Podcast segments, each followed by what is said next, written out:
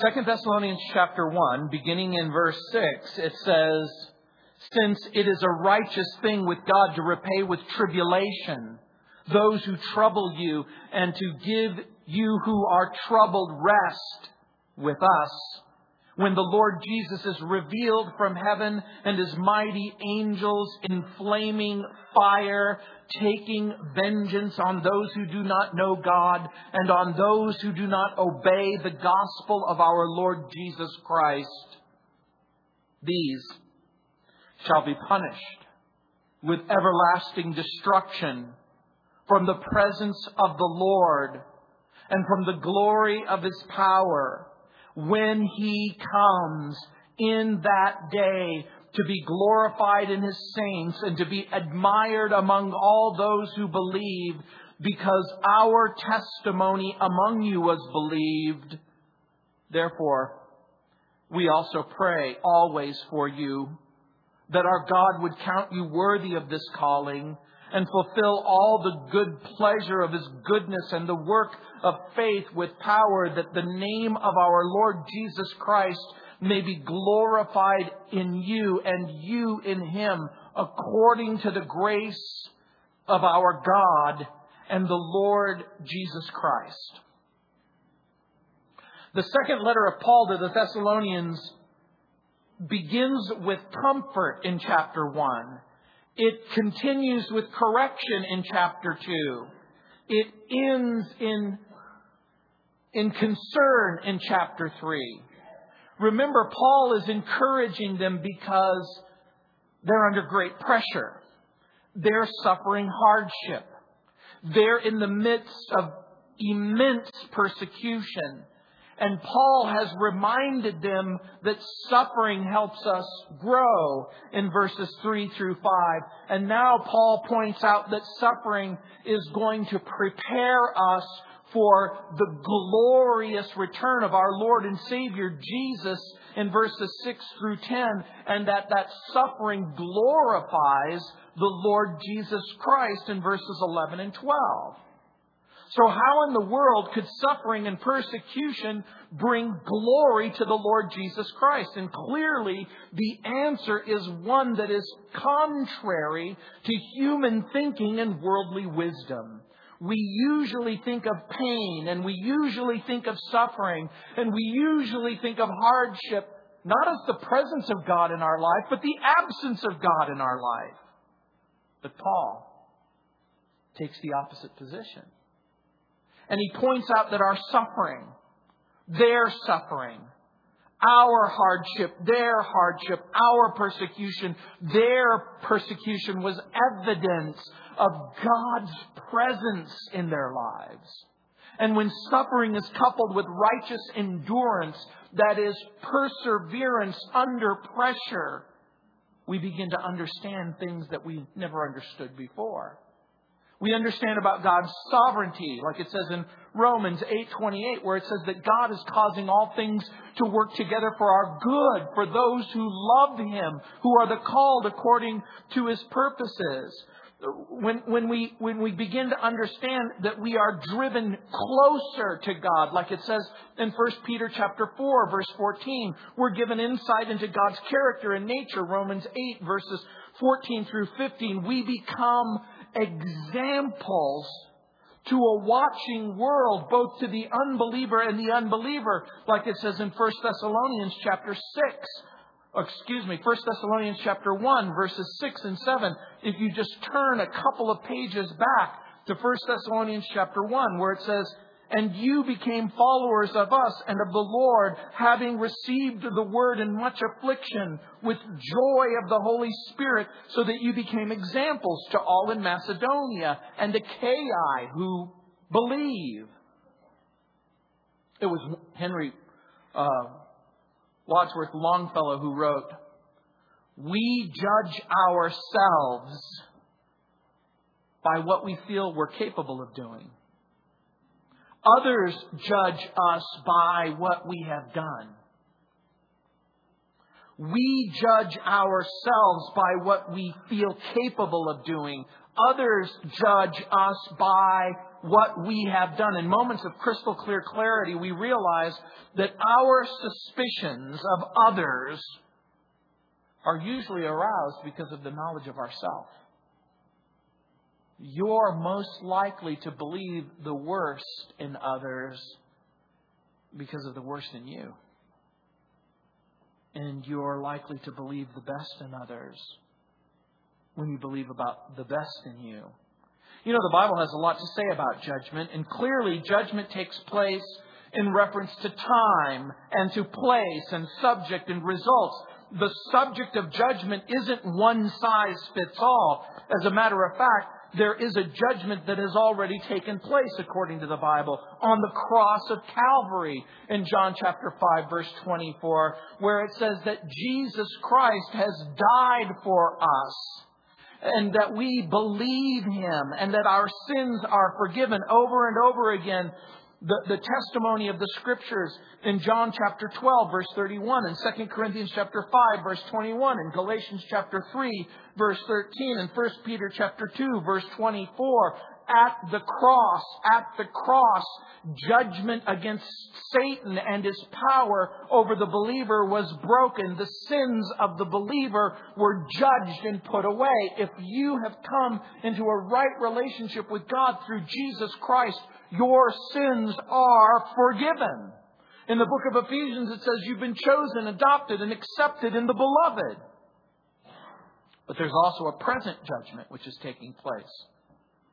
Daily in the life of the believer, the continual ongoing judgment must be going on, or there will be judgment from God because of the consequent failure to grow and mature in peace and so there's a constant and continual judging of sin as it comes up in the believer's life. In 1 John chapter 1, verses 5 through 7. And we, then we begin to understand something that just because we're a believer doesn't mean that we're not challenged with sin. But the Bible gives us this great declaration that if we confess our sin, He's faithful and just to forgive us and to cleanse us from all unrighteousness. So there is a past judgment and there is a present judgment, but there's also a future judgment of the saints.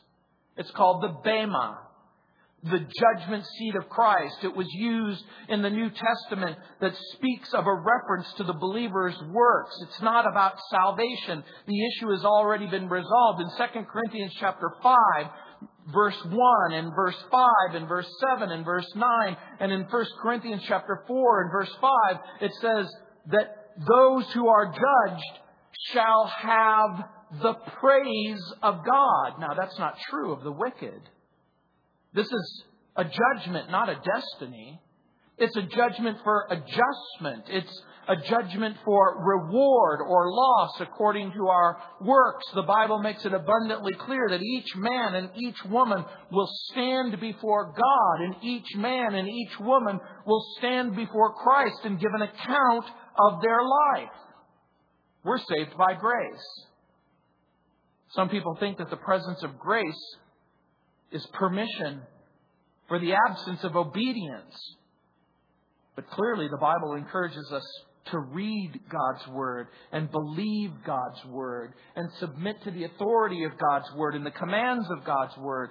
And so the, there's a future judgment that includes the nations in Matthew 25, 31. There's an event called the Great White Throne Judgment in Revelation chapter 20, where the dead are raised from every generation and are judged. It's been called the judgment of the dead. And it would appear that the judgment of the nations is handed out to the living, and the great white throne judgment is handed out for the dead. Other judgments include the nation Israel in Ezekiel chapter 20, the judgment of fallen angels, even by believers, in Jude chapter 6 and 2 Peter chapter 2. So, why? Why will there be a judgment? Look at verse 6. It says, Since it is a righteous thing which God, with God to repay with tribulation those who trouble you. The righteous judgment of God is seen in two ways. Punishment for the persecutors, but rest for the persecuted. The simple answer to the question why will there be a judgment is because an innocent party has been offended by a guilty party. That's usually when judgment always takes place. An innocent party has been offended by a guilty party. And Paul embraces a play on words to make a point. Tribulation and trouble are related words in the original language. The noun is thlipsis. The verb is thlibo. It's hard to say, especially if you have a tough time with th. People in England, you know, the Cockney people who use the F, they say F for, for foes and for king is coming. They, instead of saying th, they say F. And this particular word, the literal meaning is to press, thlipsis. It was used in the ancient world to describe the pressing or the crushing of grapes. You guys have all heard the song, My Eyes Have Seen the Coming, the glory of the coming of the Lord. He is trampling out the grapes of wrath. That's the image. There's a, it means to crush. The literal meaning is to press with crushing pressure. And so it's translated trouble or afflict or distress. And so Paul writes, it's a righteous thing with God to repay with tribulation those who trouble you. Let me ask you kind of a hard question. You don't have to answer it out loud. Have you ever said to anyone at any time, I'm going to make life miserable for you? You may not have even said it out loud. Or maybe someone has said it to you. Has anyone ever said to you, continue down that road and I am going to make life miserable for you? In Acts chapter 17, in verses 5 through 8, the surrounding circumstances at Thessalonica, we've read it many times, but it bears repeating again. In Acts chapter 17, verse 5, it says, But the Jewish leaders were jealous so they gathered some worthless fellows from the streets to form a mob and start a riot. They attacked the home of Jason, searching for Paul and Silas so that they can drag them out into the crowd. Not finding them there, they dragged out Jason and some of the other believers instead and took them before the city council. Paul and Silas have turned the rest of the world upside down, and now they're here disturbing our city, they shouted. And Jason has led them into his home. They are all guilty of treason against Caesar, for they profess allegiance to another king, Jesus. The people of the city, as well as the city officials, were thrown into a turmoil by all of these reports. In Acts chapter 17, verse 3, it says, But when some Jews in Thessalonica learned that Paul was preaching the word of God in Berea, they went there and they stirred up trouble. Here's the idea.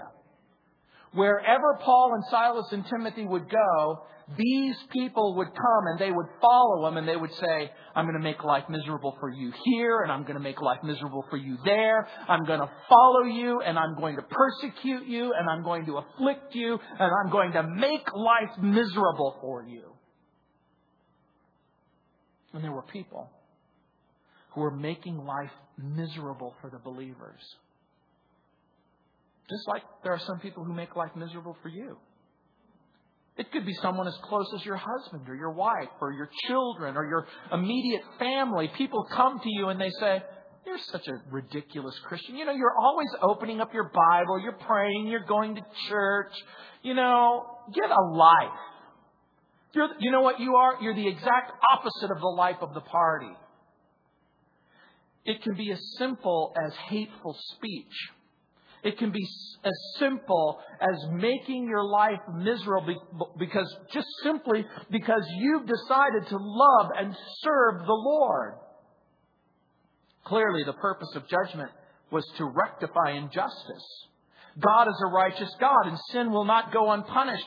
God is a holy God, and out of God's holiness comes His righteousness and justice. By the way, holiness is an expression of God's character justice and righteousness are expressed in the way that God deals with human beings. we can quickly say three things about the righteousness and justice of God. Number one, the imposition of righteousness by law and demands, which may be called legislative holiness and may be called the righteousness of God. In other words, the moment that God makes a declaration about anything and he says that something is true and good and right, human beings have the opportunity to say, it's not true, it's not good, and it's not right for me. Then there's the executing of penalties attached to those laws, which is called judicial holiness. And number three, the sense in which the attributes and justice of God is carried out in the holy nature of God in the government of the world. In the righteousness of God, we have His love of holiness, and in the justice of God, we have His hatred of sin, and this becomes a huge and terrible problem for the people in the world because they quite literally do not believe that God is holy. And they believe that their sin doesn't matter. You know, Aesop's fables were written by a slave. Some of you grew up with Aesop's fable as a kid. Sydney Harris wrote, quote, only those who chronically suffer injustice can have a true insight into what justice consists of. When it happens to us, we want when we do something to someone else, we want mercy. When it happens to us, we want.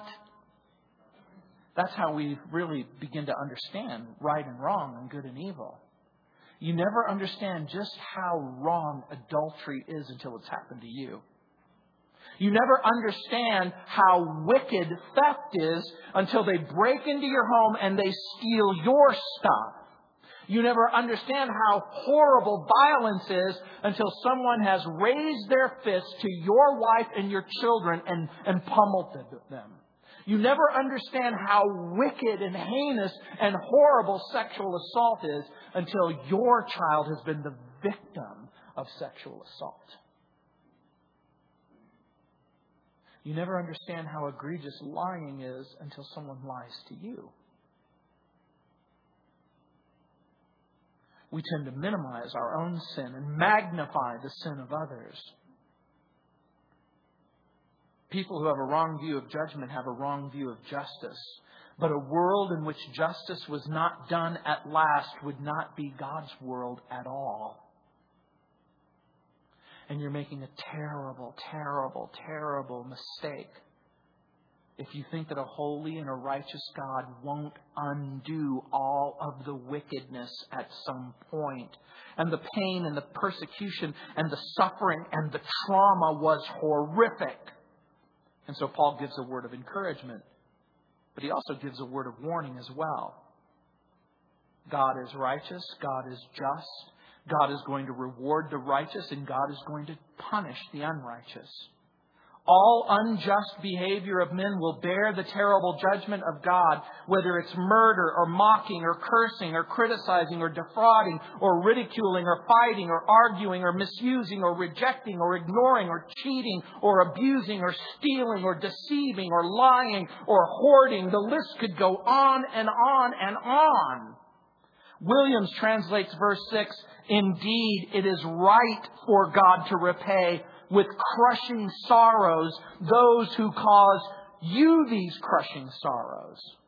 Another translation, Beck says, it really is just for God to pay back with suffering those who make you suffer. But even now, even now, there are some of you who don't believe that sentence at all. How could that possibly be true? The only way it could possibly be true is if God is in fact holy and just. Most unbelievers don't believe that, by the way. And some believers are even reluctant to accept it. But the Bible makes it clear that God would not be just if he failed to ignore or overlook even one sin. In Psalm 96 verse 13, the psalmist writes, For he is coming, for he is coming to judge the earth. He shall judge the world with righteousness and the peoples with his truth. And in verse 7, look what it says, And to give you who are troubled rest with us when the Lord Jesus is revealed from heaven with his mighty angels. The last time the world had seen Jesus, the last glimpse of Jesus was when he was being driven to a Roman cross, when he was being crushed with Roman whips, when he was placed on a piece of wood, when nails suspended his arms and his legs, and he hung between heaven and earth. The last time that they saw him, his face was beaten and bruised and mutilated. But the man on the cross would soon become the man on the throne. Who will judge? The man on the cross will also become the man on the throne. And clearly, Jesus will judge and to give you who are troubled rest with us when the Lord Jesus is revealed from heaven with his mighty angels. It's not going to be Buddha and it's not going to be Muhammad and it is not going to be this present government. It is not going to be any government in the past or in the future, but rather the government of Christ. Jesus is not simply judge, but he comes to execute judgment and Jesus comes to give, look what it says, rest to the believer but retribution to the unbeliever and the make believer. The believer is released from injustice and suffering. You know, there's an ancient old commentary called the pulpit commentary, and this is one of those few times when it has some interesting things to say. It says, Heaven is rest to the weary, freedom to the enslaved, release from sorrow and suffering and pain, relaxation from toil, the quiet heaven of peace after being tossed about in the tempestuous ocean of this world. Now, at first glance, when you read verse 7, where it says, and to give you who are troubled rest, it looks like a verb. But it's not. It's a noun. Anesis. Here, literally, it means a loosening, a relaxation, relief. Have you ever been strangled? Not maybe literally, but there was something that was binding you, and then all of a sudden it's released. That's the idea. One Greek scholar translates this grant in turn rest to those who are or oppressed, or we might say relief. The point, here's the point that Paul is trying to make. When the enemies of God are experiencing judgment, the saints are going to be experiencing rest. Here's the point. I hurt right now. Paul is saying, I understand. You hurt right now temporarily, but you'll rest forever. They're hurting you right now, but they're going to be tormented forever. Jesus is going to personally return to the earth and judge the nations. And by the way, there's two words that use that are used in the New Testament to describe the revelation of Jesus or the coming of Jesus. The most popular word is a word called Parousia. And the word Parousia means the presence. It is the presence of Jesus in a literal sense. Right at this very moment, Jesus Christ, the Lord of heaven, is seated at the right hand of the Father. We sense His presence. We know that God is real and that Jesus is real, but there will come a time when the literal presence of Jesus will return. The second one is apocalypsi. You know that word apocalypsis or apocalyptic. It's the word that's translated revelation. And here the word is apocalypsi. It means to uncover or unveil. Parousia usually talks of the presence of Jesus in comfort, in friendship, in fellowship. And apocalypsi is the word to describe his presence in judgment. The day is coming when Jesus will tear not just a tiny hole, but a significant rip in the heavens and he will return to the earth in judgment. Hundreds of years ago, Matthew Henry described it, he will come in all the pomp and power of the upper world, unquote. The one who is revealed from heaven is the one who is fit to judge according to the New Testament because he's the son of man and he's the son of David. And because he's the son of man and the son of David, he knows the truth about what it means to be a human being. He knows all of the trials and temptations and tests and circumstances, but because he's the son of God, he has absolute understanding of each and every person's circumstance and is unable to make a mistake. And because of that, he can render a just verdict. And he comes with his mighty angels. When you go to a court, there's a bailiff, and the bailiff is there to make sure that what the judge says goes. And if for whatever reason you overcome the bailiff, there's a whole police department. And if for whatever reason you're able to overcome the whole police department, then there's several police departments. And if you are uh, somehow able to overcome all of the police departments, then there's an army that will come and take you away. But not one of you, or all of you if you took the sum and the substance of the collective ability of all human beings who have ever lived or who ever will live, they would not be able to stand against even one angel.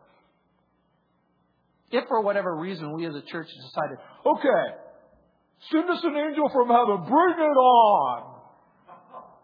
Yeah, that would be a huge mistake. The time of God's righteous retribution is at the revelation or the unveiling of Jesus. And look what it says. He comes from heaven with angels in flaming fire. Look what it says in 2 Thessalonians chapter 1 verse 8. Who shall be judged? In flaming fire taking vengeance on those who do not know God and on those who do not obey the gospel of our Lord Jesus Christ. If you're one of those people who underlines your Bible, this is one you want to underline. Why? Look what it says. Paul reminds the believers that God is righteous in verse 6, that God is wrathful in verse 8, that God is good in verse 11. In the next chapter, in chapter 2, verse 16, we know that God is loving. But when the Lord Jesus exacts vengeance, it's not vindictiveness, but righteous recompense. Jesus isn't simply getting even but rather he's handing out punishment based on his holy and righteous and just character. And who will be judged? Read it for yourself in verse 8. Even though you may not believe me, look what it says. Those who do not know God, and on those who do not obey the gospel of our Lord Jesus Christ. I'll read it again those who do not know God, and on those who do not obey the gospel of our Lord Jesus Christ. Do you know God? If you do not know God, it's really important that you read on me and for those who do not obey the gospel of our Lord Jesus Christ. Do you understand what that means? Do you understand what it means to know and obey the gospel of our Lord Jesus Christ? A.W. Tozer writes, and I quote at length because it's so rich. The Bible knows nothing of salvation apart from obedience. Paul testified that he was sent to preach obedience to the faith among all nations. He reminded the Roman Christians that they had been set free from sin because they had obeyed from their heart that form of doctrine which we delivered you, unquote. In the New Testament, there's no contradiction between faith and obedience, between faith and law. Works, yes. Between law and grace, yes. But between faith and obedience, not at all. The Bible recognizes no faith that does not lead to obedience, nor does it recognize any obedience that, that does not spring from faith. The two are opposite sides of the same coin. When were we to split a coin edgewise, we would destroy destroy both sides and render the whole thing valueless. So faith and obedience are forever joined and each one is without value when separated from the other. The trouble with many of us today is that we're trying to believe without intending to obey. You might be saying that. I'm trying. I'm trying to believe. I'm trying to believe. I want to believe. I'm trying to believe that Jesus Christ is the Lord. I'm trying to believe that the Bible is true. I'm trying to believe that the Bible is true. I'm trying to believe that what the Bible says is true about Jesus' death and Jesus' life and Jesus' resurrection. I'm trying to believe it. I'm trying, I want to believe it, but you have no intention whatsoever of obeying the gospel. You'll get up out of your seat. You'll leave this building. You'll go outside these walls. You'll get into your car. You'll drive to wherever it is that you're going and you'll fall into the same trap that you've been living in because guess what? There are two kinds of people who are listening to this message. Those who know God and who believe and obey the gospel and those who do not know God and who do not believe and obey the Bible. Those who do not know God are those who have rejected the knowledge of the true and the living God revealed in nature and conscience. Those who do not know God are the people that Paul talks about in the book of Romans chapter 1 and 2. These are the people who look out into all of creation, who see the moon and the sky and the sun and the stars. They look out on the creation and then they lie to themselves and they say there's really no creator. These are the people who have a conscience, who know the difference between right and wrong, who know that lying and cheating and stealing is wrong. They know it because they've experienced it for themselves, but then they decide in their heart to ignore their own conscience and do exactly what they want. Those who have not obeyed the gospel are simply those not who have heard the gospel, but who have heard it over and over and over again and who willfully and continually reject it. These are the people who go into church every Sunday and sit in the seat like a dutiful husband or wife and get up out of their seat and leave because it goes in one ear and out the other. In flaming fire, taking vengeance on those who do not know God and on those who do not obey the gospel. Read me or you if you live an extravagant charade. The New Testament reminds us what the gospel is. It's not simply a statement of facts to be believed about a real person. The gospel is not simply a group of historical information to be believed, but it's a real person to be obeyed. Belief in the New Testament also carries the idea of not simply agreeing with the content of what's being said, but also obeying. Paul points out in Romans 3.23, all have sinned and have fallen short of the glory of God, pointing out the human need. In Romans 6:23 Paul says, "For the wages of sin is death, but the gift of God is eternal life in Christ Jesus our Lord." That's rightly been called sin's penalty. Paul also talks about God's provision. In Romans chapter 5 verse 8 it says, "But God, but God, but God demonstrates his own love toward us in that while we were still sinners, Christ died for us."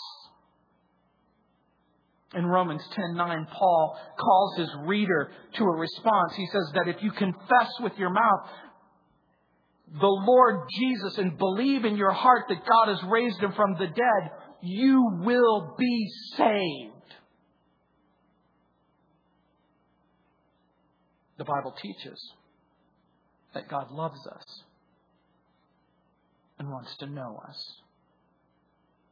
God loves us and wants to know us. And experience fellowship with Him so that we can worship Him and know Him. We've sinned against God. Our sins separate us from God. This separation eventually leads to death and judgment, but God has orchestrated all of human history to the coming of Jesus, the perfect life of Jesus, the death of Jesus on the cross, the resurrection of Jesus for the forgiveness of sins, so that we can cross a bridge There are people who will say, I don't believe you. I don't believe that the Bible is true. I don't believe that Jesus is Lord. I don't believe that He will judge me. I don't believe He will judge anyone. But look what it says in 2 Thessalonians chapter 1, verse 9. These shall be punished with everlasting destruction from the presence of the Lord and from the glory of his power. When Charles Haddon Spurgeon was instructing his students who were filling a pulpit, he said that when you spoke of heaven, your face should shine. And when you speak of hell, your regular face will do.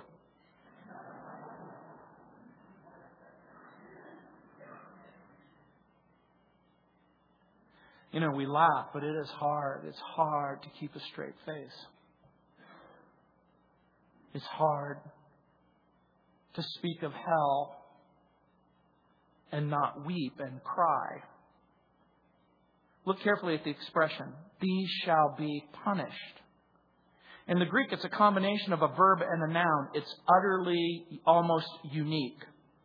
The verb is tino, and it's used only here in the Greek New Testament, and it means to pay. And dike, it has an interesting history given by Thayer. It means custom or usage, then right or justice. Then it came to have the technical meaning of a, a lawsuit. The next step was a judicial hearing, a judicial decision, and then more precisely, the sentence of condemnation. The final step was the execution of the sentence. So the noun and the verb together meant to pay the penalty to the fullest or suffer punishment. And the judicial sense is ever lasting destruction from the presence, literally the face of the Lord. The wicked are punished with everlasting destruction. By the way, the word everlasting is the exact same word used to describe everlasting life. The same word is used here. If everlasting life goes on forever and ever, then so does everlasting punishment. You know, to learn how Americans felt about prayer, Life magazine many years ago interviewed dozens of people, and one of the people they talked to was a prostitute. She was 24 years old in White Pine County, Nevada. Quote, I don't think about my feelings a lot, she said. Instead, I lie in my bed and I think onto Him. I meditate because sometimes my words don't come out right, but He can find me. He can find what's going on inside of me just by listening to my thoughts. I ask Him to help me and keep me going. A lot of people think working girls don't have any morals or any religion, but I do. I don't steal and I don't lie. And the way I'm looking at it, He's not going to judge me. I don't think God judges anybody. Unquote. Few notions are more comforting than the idea that God judges no one. The problem? That soothing, calming idea is utterly, completely, totally unequivocally false. And when will the judgment take place? Look at verse 10. When he comes in that day to be glorified in his saints and to be admired among all those who believe because our testimony among you was believed. And to be admired means to marvel at. The verb is very interesting. It's translated uh, 30 times marvel, 14 times it's, it's translated wonder, but here it seems to have the idea of admiration. And, again, it's not the usual meaning. The phrase mo- most often was a wonder or amazement at the miracles of Jesus in the New Testament. But here the idea is this overwhelming admiration that comes in the reality that you know that everything that was said about the Bible and about Jesus is true. And look what Paul says, because our testimony among you was believed. And what was Paul's testimony? I was a persecutor. Here's his testimony. I was a religious person. I was not just a religious person, I was the most religious person that you ever met. I was a religious person who went to the temple. I was a religious person who read the Bible in the original language. I, I was a person who thought that he loved God, and I was a person who thought that he knew God, and I was a person who became angry at the idea that Jesus was the Messiah and that people would leave Judaism and embrace Jesus. I was a person who found people, who hounded people, who beat people, and who participated in their incarceration, in their torture, and in their death. And then Jesus showed up a voice from heaven asked me, Saul, Saul, why are you persecuting him? I asked, Who are you? And, and he said, I'm Jesus. And I was blind. And I had to have someone take me by the hand and lead me into Damascus. And a man named Ananias prayed for me, and he laid hands on me, and my eyes were opened and I began to understand that everything that the Bible said about the Messiah, how he would be born from David's lineage, how he would be born of a virgin, and all of the miracles that he performed, and all of the things that he said, and all of the things that he did, and that his death on the cross and his resurrection, the fact that he could come back to life, that he could bring me new life. That was his testimony and that was what was believed. Paul's testimony was, if Jesus can change somebody like me, he can change somebody like you. That's the testimony. It's the testimony of a changed life. And then Paul writes about how you can escape that judgment. Look what it says in verse 11. Therefore, we also pray always for you that our God would count you worthy of this calling and fulfill all the good pleasure of his goodness, and that the work of faith with power, the Lord God is the one who makes you worthy. It's his pleasure and goodness of faith with power that belongs to all who know and love Jesus. A person, a person, a person can escape the judgment by believing and receiving Jesus.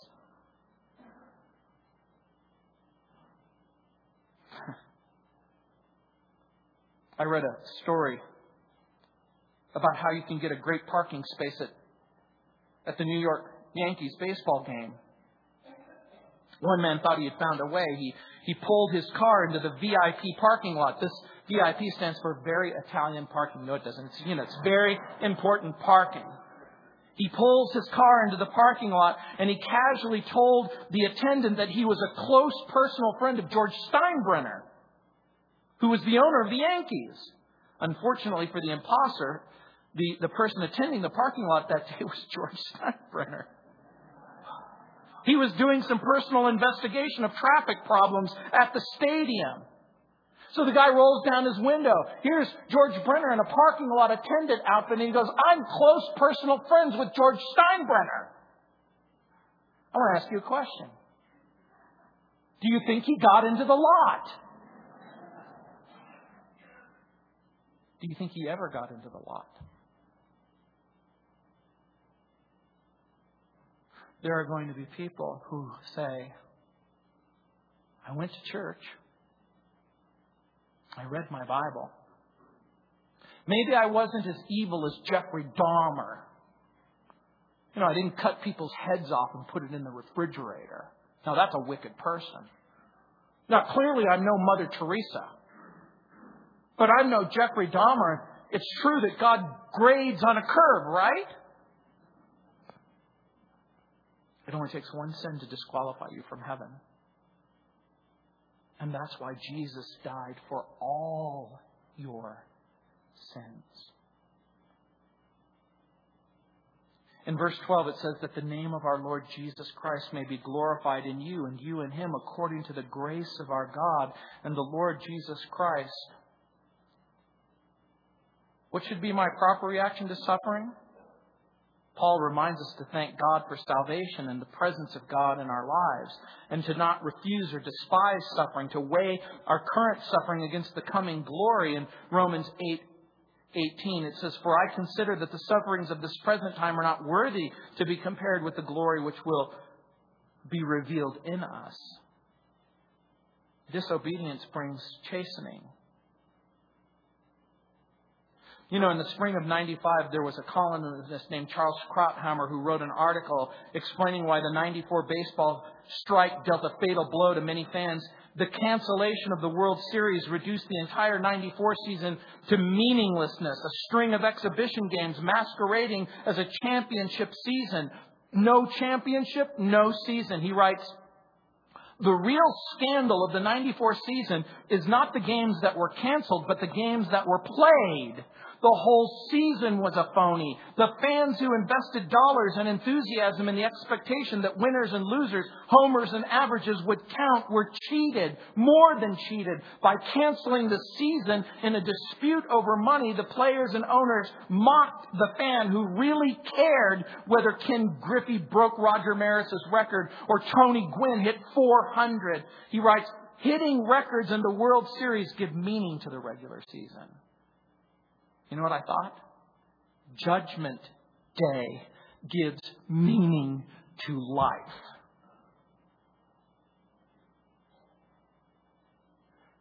Judgment Day means your life matters. What you say and what you do and what you believe matters. Everything that you say and everything that you do. Your life doesn't matter if there is no judgment day. If Jesus Christ is not who he says he is. If what you say and if what you do and if what you believe doesn't really matter, then you can continue to do whatever it is that you're doing. Believe whatever it is that you're believing. But if you don't know Jesus, if you don't know God, like the poor guy who tried to sneak in to the parking lot at Yankee Stadium there's no way that you'll be able to stand before the true and the living God and remain in hiding, remain a fraud, remain an impostor. Let me pray for you. Heavenly Father, Lord, I pray for each and every person within the sound of my voice. Lord, I pray for the person who, for whatever reason, has come to a place and, and, an acknowledgement where they realize that they don't know you and they've never obeyed the gospel of Jesus and that they want to know you and they want to obey the gospel of Jesus. They're willing to acknowledge that they're a sinner in need of a Savior. They're willing to admit there's something empty and there's something wrong. And Lord, I pray for that person right now. I pray that you would extend the invitation to their heart. Lord, I pray that they would sense your presence in the invitation even as I'm speaking. I want to know you. And I don't want to reject, but rather I want to accept the gospel of Jesus.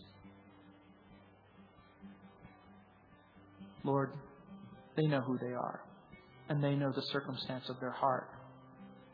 And in a moment, Lord, I'm going to ask them to get up out of their seat and I'm going to ask them to stand right here in front of this pulpit so that they can do business with God.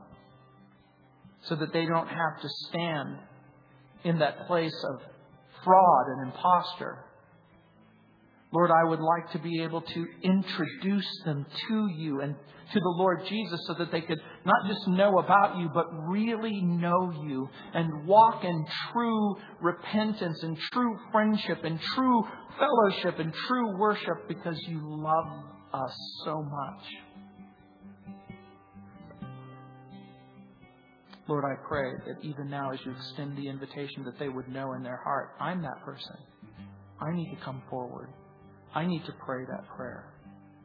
I need to take the journey from darkness into light. I need to know that I know that I know you. I'm going to have you stand right now, and we're going to sing this closing song. And if that's you, I want you to come forward. Hey, guess what? There is nothing embarrassing the most embarrassing that could happen is that you find yourself in heaven's parking lot with Jesus as the attendant. That's the most embarrassing thing that could happen. Come here. Come down. I'll pray with you. Even as we sing, come on down.